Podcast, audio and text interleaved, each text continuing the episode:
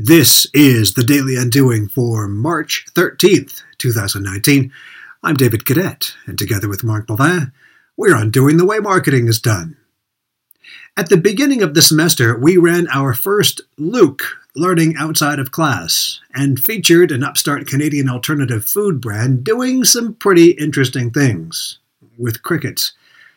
One of my research groups became curious and decided to follow that company further for their term project.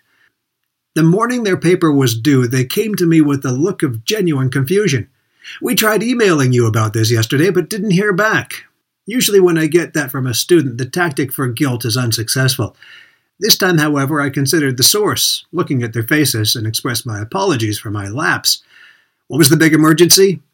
We literally went online yesterday before submitting the paper and found that they've changed their name from Quickstart to Landish, they told me. Really? I said excitedly. That's so cool. Their look went from confusion to bewilderment. What could possibly be so cool about this? Their concern, it turns out, was that their paper would be treated as an inaccurate interpretation because the company no longer existed by that name. So what did they do? Together they pulled an all nighter and made revisions. I eventually steered the conversation toward what I was most interested in the rationale behind the rebrand. Quickstart is, was, the Cricket Powder and Protein Bar Company, who we took such interest in that we ran each of our students through a mini SWOT based on it in January. It was, by all measures, on a sharp growth surge, capitalizing on a society bent on finding protein alternatives to meat and quick fixes to balance out their busy lives.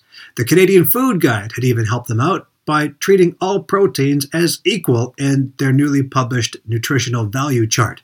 These external forces, opportunities, were matched with what appeared to be just the right combination of strengths to overcome any weaknesses and for Quick Start to make a big splash.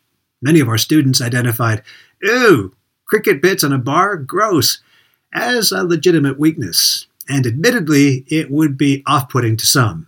Okay, most. This, it would appear, is the reason for the rebrand, although we cannot be certain. The company has been quiet about the rationale.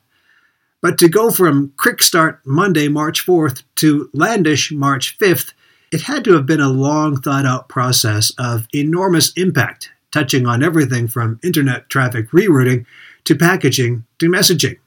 We're led to believe the actual content of the bars is identical.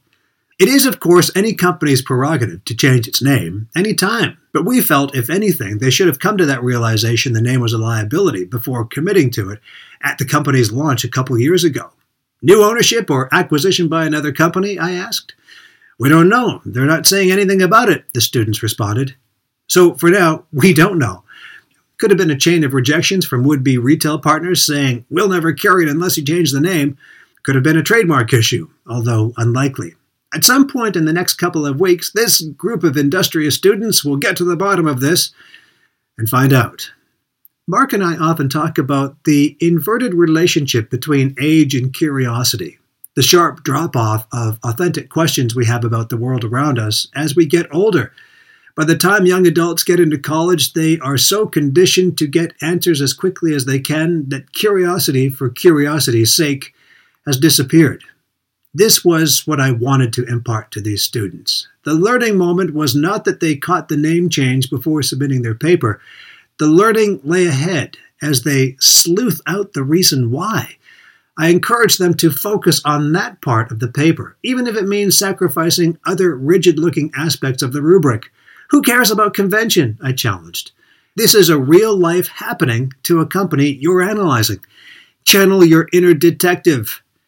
Marketers need to be more like investigative reporters and less like TV hosts.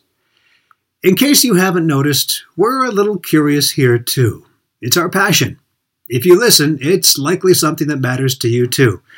So thanks for coming along with us every day here on the Daily Undoing.